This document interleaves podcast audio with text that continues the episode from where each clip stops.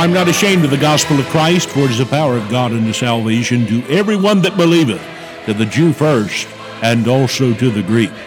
And good morning. We welcome you to Gospel Dynamite, a Christian broadcast dedicated to the winning of the lost and the edification of God's saints.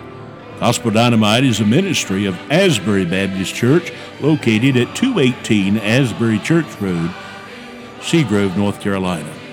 I invite to visit our church on Sunday mornings at 10 a.m. and Wednesday evenings at 7 o'clock. You're also invited to visit our website, www.asburybaptist.org.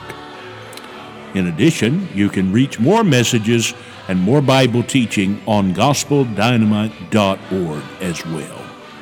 Now, will you join me in studying the Word of God? You're listening to Gospel Dynamite. I ask you to turn your Bible to Revelation chapter 17, verses 1 through 18, as today we deal with the judgment of the Babylonian harlot. Revelation 17, verse 1. And there came one of the seven angels which had the seven vials, and talked with me, saying unto me, Come hither. I will show unto thee the judgment of the great whore that sitteth upon many waters with whom the kings of the earth have committed fornication, and the inhabitants of the earth have been made drunk with the wine of her fornication. So he carried me away in the Spirit into the wilderness. I saw a woman sit upon a scarlet colored beast, full of names of blasphemy, having seven heads and ten horns. And the woman was arrayed in purple and scarlet color, and decked with gold and precious stones and pearls, having a golden cup in her hand full of abominations and filthiness of her fornication. And upon her forehead was a name written Mystery, Babylon the Great, the mother of harlots and abominations of the earth. I saw the woman drunken with the blood of the saints and with the blood of the martyrs of Jesus. When I saw her, I wondered with great admiration. And the angel said unto me, Wherefore didst thou marvel? I will tell thee the mystery of the woman, and of the beast that carried her, which hath the seven heads and ten horns. The beast that thou sawest was and is not and shall ascend out of the bottomless pit and go into perdition. And they that dwell on the earth shall wonder, whose names were not written in the book of life from the foundation of the world, when they behold the beast that was and is not and yet is.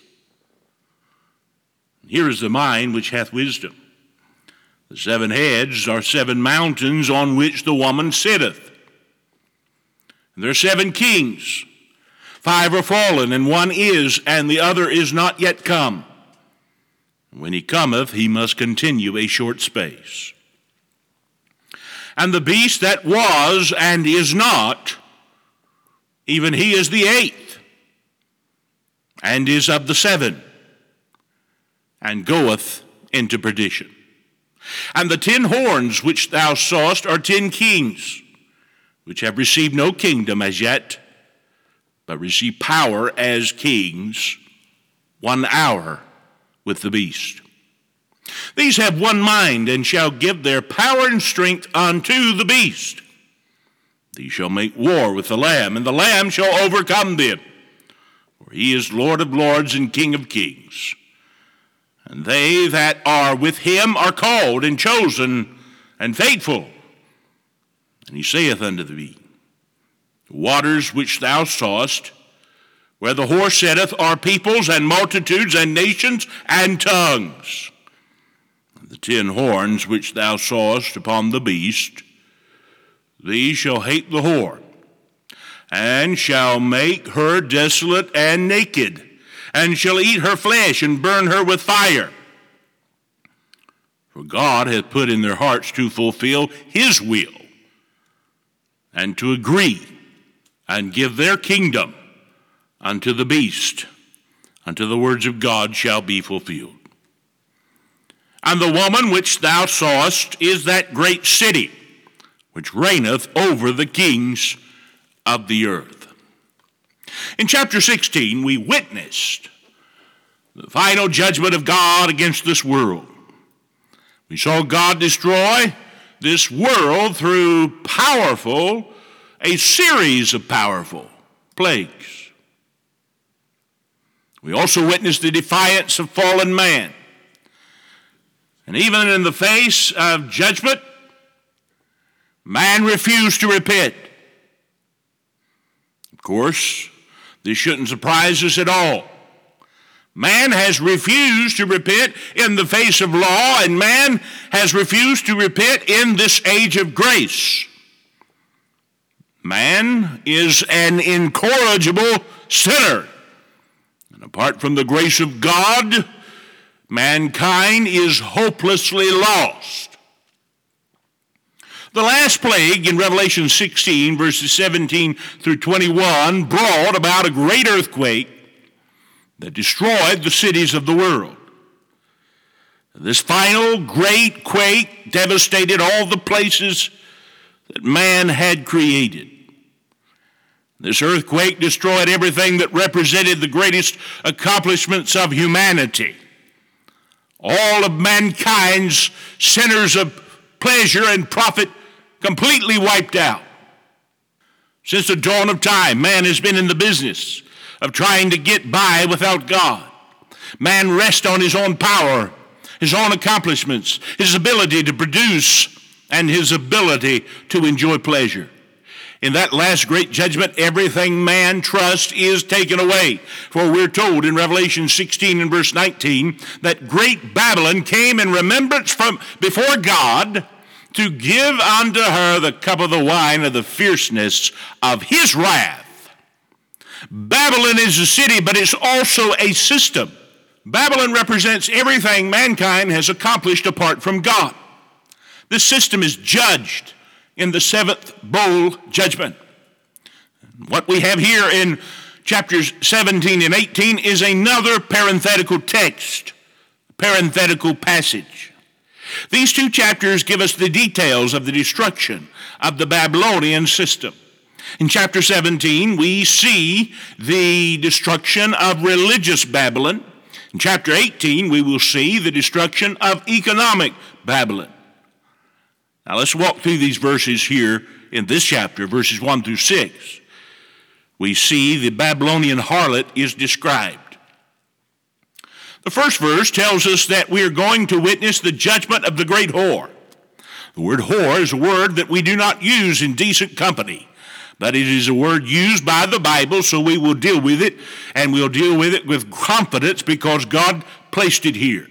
It translates the Greek word porne, which refers to a woman who sells her body for sexual uses, a harlot, a prostitute. It's also used to refer to a woman who is an idolatress. Now, in this passage, the word refers to the whole system of false religion embraced by the world. And these verses teach us about this system of false religion and how it will be judged in the coming days.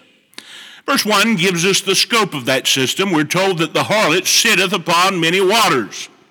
Verse 15 gives us the commentary of this verse. what we see here is it, it is a, world, a one world religious system. Right now, according to Google, there are 4,200 religions, 4,200 religions on this planet. And there is little agreement between any of them. The primary religions recognized by most people are Christianity, Judaism, Islam, Buddhism, and Hinduism, and most of the world's population observes one of these so called religions. Now, there's coming a day when all the religions of the world will be brought together under one umbrella, under one banner. The Antichrist or the false prophet will have a plan that will iron out all the differences between these systems of belief. Now, one day there will be a one world religion. There's already a great push in that direction now. There's ecumenical movements working together in our day all over the world. Christianity is different from any religion because we have a living founder. We have a living Savior. Christianity is not a religion, it is a relationship. However, the world refers to it as a religion because they know nothing of the relationship that we have with a living Christ. When the rapture occurs, all true believers will be removed from this world. What will be left will be those who have a form of godliness but deny the power thereof. And those people will be easy prey for Satan and this demonic religion. Verse 2, we see the seduction of the system. According to verse 2, the entire world will come under the spell of this great end time religion. Kings and world leaders will be a part of the great movement, and the whole world will be intoxicated by the teaching of this false system of belief. The great harlot will seduce the world with her promises and her power. Now, in verse 3, we see the supporters of this system. This harlot is supported by the Antichrist, and the Antichrist is the beast, and he carries this religious system to great power in the world. The phrase, full of names of blasphemy, reminds us that the Antichrist will set himself up as God. He will enter the Jewish temple and he will demand to be worshiped by the world. We see that in 2 Thessalonians chapter 2 verses 3 and 4. He will demand worship and a deluded world will give him what he desires. 2 Thessalonians chapter 2 and verse 11. He will give this religion its power. Now, according to verse 9, this system sits on seven hills. This could be a definite reference to ancient Rome, which was built on seven hills. Some people think this is a reference that ties it to the Roman Catholic Church. I believe that's a pretty good assumption. And we also have to remember there are seven continents. So the symbolism here is very uh, vivid in the fact that this will be a worldwide system in nature. Now, notice with me in verse 4, we see the success of the system. Just as a prostitute usually dresses provocatively to draw attention to herself, so does this false religion's, religious system. This religion wears the colors purple and scarlet. Now, these are the colors of royalty and nobility. She's decked with gold and precious stones and pearls. This speaks of her wealth, her prosperity. This system will be wealthy beyond words. This is true of many of the great religious systems of our day presently. Now, there's big money in religion. Some people grow very wealthy at the expense of others. Now, the Bible tells us that this system is well connected and prosperous, but it is all a pretense. This harlot holds in her hands a golden cup full of abominations and filthiness of her fornications, the scripture says. And while this religion appears healthy, good, and prosperous on the outside, it is really filled with corruption. It is an abomination to God. And there's a danger as any church or any denomination that grows, it will thrive on its prosperity and forget, forget its allegiance to the Lord. There's a subtle seduction in money and power that can easily lead a system of the course of holiness and godliness. Many movements that begin well have gone away from God, having been seduced by power, popularity, and prosperity. There's a tendency to change so that the trend may continue. Verse 5, we see the spirit of this system. In ancient times, it was common for prostitutes to wear identification so that prospective customers could recognize them. The system is identified by God as the mother of harlots and abominations of the earth. Now, when we speak of Babylon, many people immediately think of a city. And it is a city located in the country of Iraq. Babylon, the city, was once the, the most grand capital of the most powerful nation of the world. Today it's abandoned by everyone except archaeologists and historians. But my friend, Babylon is also a system. Babylon is described as a system from which every false religious system in the world originated. And this is what the title Mother implies. Now, this Babylonian system first appears in Genesis chapter 11, verses 1 through 9. The city was called Babel then, and it was founded by a very wicked man named Nimrod. The people of Babel decided to build themselves a tower so that they could leave their mark on the world. Genesis 11, verses 3 and 4. The flood was fresh in their minds, and they wanted to leave their mark on the world. This tower was not designed to reach into heaven as some think. It was designed as a temple of heaven. The constellations were placed on the top of this tower, and men climbed it to worship the heavenly bodies. Genesis 11 and verse 4. This tower and the religion in it represented is the first of many false religions started by man. They were the first false religionists, but they would not be the last. However, the same seeds of humanism and pride that are found in their attempt at forming their own religion can be found in every religion founded by man. God judged these people for their rebellion and for their foolish worship, just as He judged them.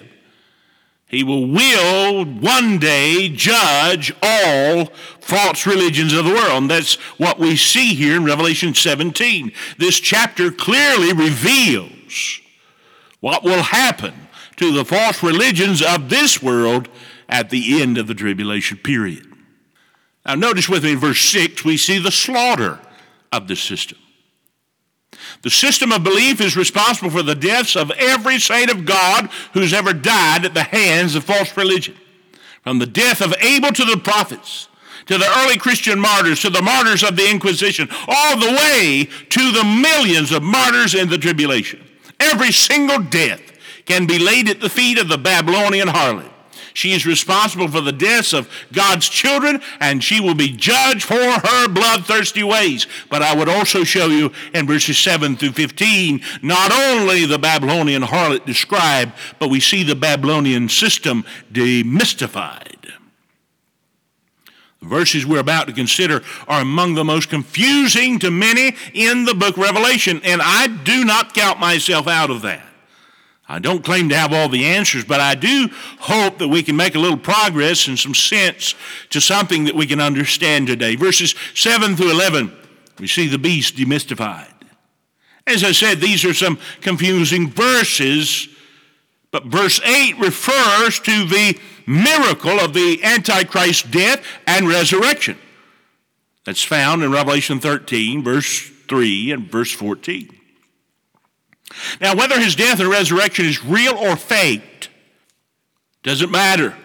The result will be the same. Most of the lost people of the world will believe the miracle and will follow the Antichrist. Now, verse 10 refers to the seven great world kingdoms. Five were already passed in John's day Egypt, Babylon, Medo Persia, and Greece. One was ruling, that was Rome. The one to come is the kingdom of the Antichrist. Verse 11 refers to the reign of the Antichrist. He will be a world leader, but after the miracle of his death and resurrection, he will become the ruler of the world. But his judgment is set in stone. Even with all his power and popularity, the Antichrist is headed to perdition. The word perdition means utter destruction. Verses 12 and 13, we see the benefactors demystified. These two verses refer to ten kings who will give their allegiance and power to the Antichrist. In return, he gives them great power, great authority. These kings are wholly committed to the reign of the Antichrist. They're given a kingdom, but reign is short lived. The Bible describes it as one hour. Verse 14, we see the battle demystified. As we mentioned in our last study, the nations of the world are under the direction of the Antichrist, and his kings will gather to, to do battle with Jesus Christ at Armageddon. They're fighting a losing battle because they're foolish enough to think that they can beat the Lamb, much less attack the Lamb. And the Lamb they attack is the King of Kings and Lord of Lords. And he will utterly destroy them with the word of his mouth. Revelation 19, verses 11 through 21. We'll get to that in a few weeks. Now, this verse also refers to those who are with the Lamb when he does battle with the world. These people who are called and chosen and faithful refer to the bride of Christ. My friends, this is us. When he comes, we're coming with him. And we will watch the Lamb do battle and shout for him as he claims victory over all his enemies. What a day that will be. But notice with me also in verses 16 and 17, we see the Babylonian harlot destroyed. Verse 16, we see the reality of the harlot's destruction. After the Antichrist and his minions use the harlot to achieve power, they will turn on her. When they have reached the pinnacle of success, they have no more need of a religious system. They turn on the harlot and they totally destroy her. Verse 17, we have, the reason for the harlot's destruction. The Antichrist and his followers do not know it, but they are merely doing the will of the Lord. He is the one who puts into their hearts to destroy the Babylonian religious system. And God uses these wicked men to carry out his will against fake and false religion. God hates false religion. And in the end of the world, he will use the ungodly to destroy the ungodly. Organized religion is a disgrace to God. When ritual and tradition and the doctrines of men take prominence over the Lord God, it is false worship. It does not matter what name they have over the door. It does not matter what they claim to be. When anything or anyone but Jesus Christ is the center of attention, it is a false religion and it will be destroyed by God. When the tribulation period ends, all false religion will have been destroyed. This will pave the way for the millennial reign of Christ and he will usher in a 1,000 year period of time when people will worship no one but him. Did you know that man is by very nature religious? That's right. All people worship something. Everyone believes something. Even the person who claims to be an atheist believes in his unbelief. When it's all said and done, this thing comes down to two simple choices Jesus Christ or false religion. Every belief system in the world that does not center on the Lord Jesus Christ is a false system a belief, it is a false religion. How can I say that? Because listen to what Jesus said. John chapter 14, verse 6. I am the way, the truth, the life. No man cometh unto the Father but by me. Listen again. Acts 4:12.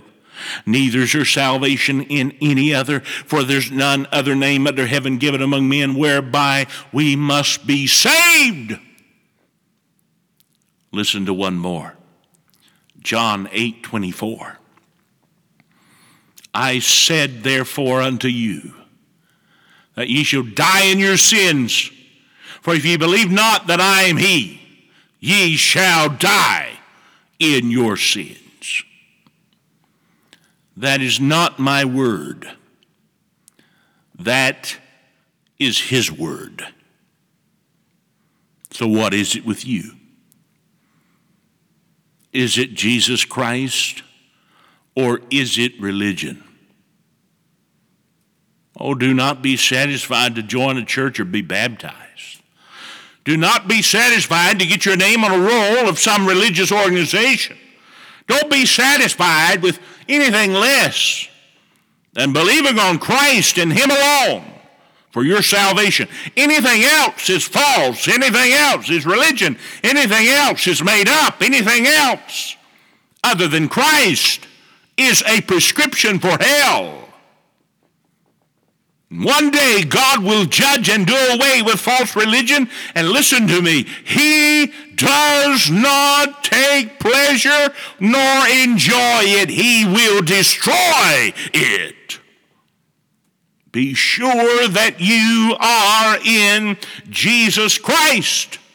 Be sure that you're born again. Be sure that Jesus Christ is all that you have because, my friend, He is all that you need. Thank you for listening to our broadcast today. We trust it's been a blessing. Trust you'll have a great week in the Lord. Log on to our website, gospeldynamite.org, and let us know if you've accepted Christ or this message has helped you. God bless you, and we trust you have a great day in the Lord.